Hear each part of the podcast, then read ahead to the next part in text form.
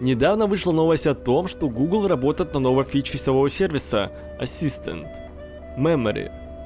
Функция представляет собой комбинацию списка дел, приложения Notes, списка отмечающего интересный контент для чтения в будущем и доски для сбора различного рода коллекций в стиле Pinterest в едином цифровом шкафчике.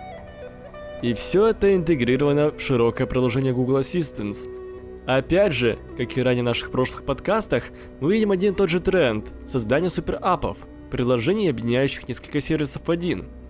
Но в нашем сегодняшнем подкасте посмотрим внимательнее на новую фичу, которая как раз является одним из примеров вышеуказанного тренда. Подкаст «Каурет об IT». Google Assistant и новая фича Memory – Идея и позиционирование продукта. Google Assistant – это голосовой помощник с привычными для рынка функциями. Например, выдавать информацию о погоде, удаленно включать музыку, устанавливать будильник.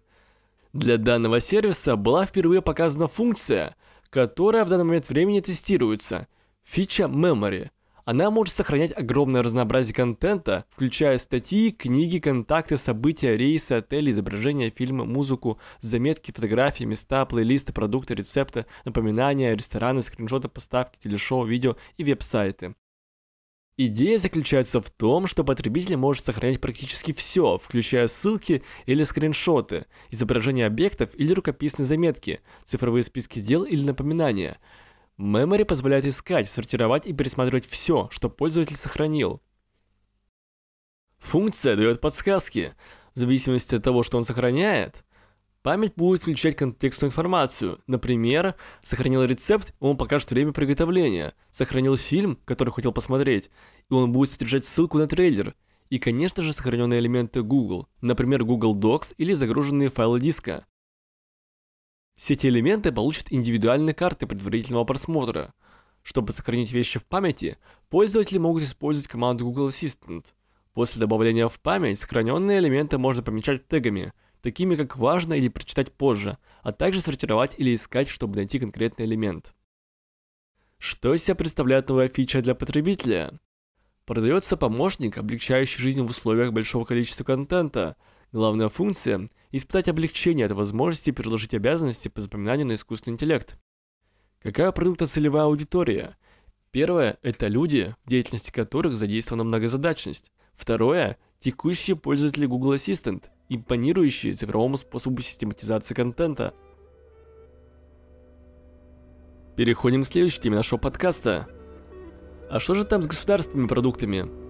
Минопросвещение собирается создать онлайн-платформу для всех школ России, и многие участники рынка онлайн-образования отреагировали на данную новость с большим опасением, ибо подобный ход может стать препятствием для взаимодействия бизнеса с образовательными учреждениями. Но самая интересная часть кроется в том, как вообще потребители реагируют на такие продукты. Спойлер, они кажутся им чем-то самим собой разумеющимся. Про отсутствие альтернатив в головах потребителей – идеи и позиционирование продукта. Говоря о функционале продукта, у нас есть интеграция в систему электронного дневника, журнал расписания, облако для файлов, библиотека контента для загрузки курсов поставщиками и портфолио учеников. Еще можно выделить возможность родительских собраний в онлайн-режиме. Вообще стоит сказать, что государственная подоплека создает довольно сильное конкурентное преимущество создаваемого продукта.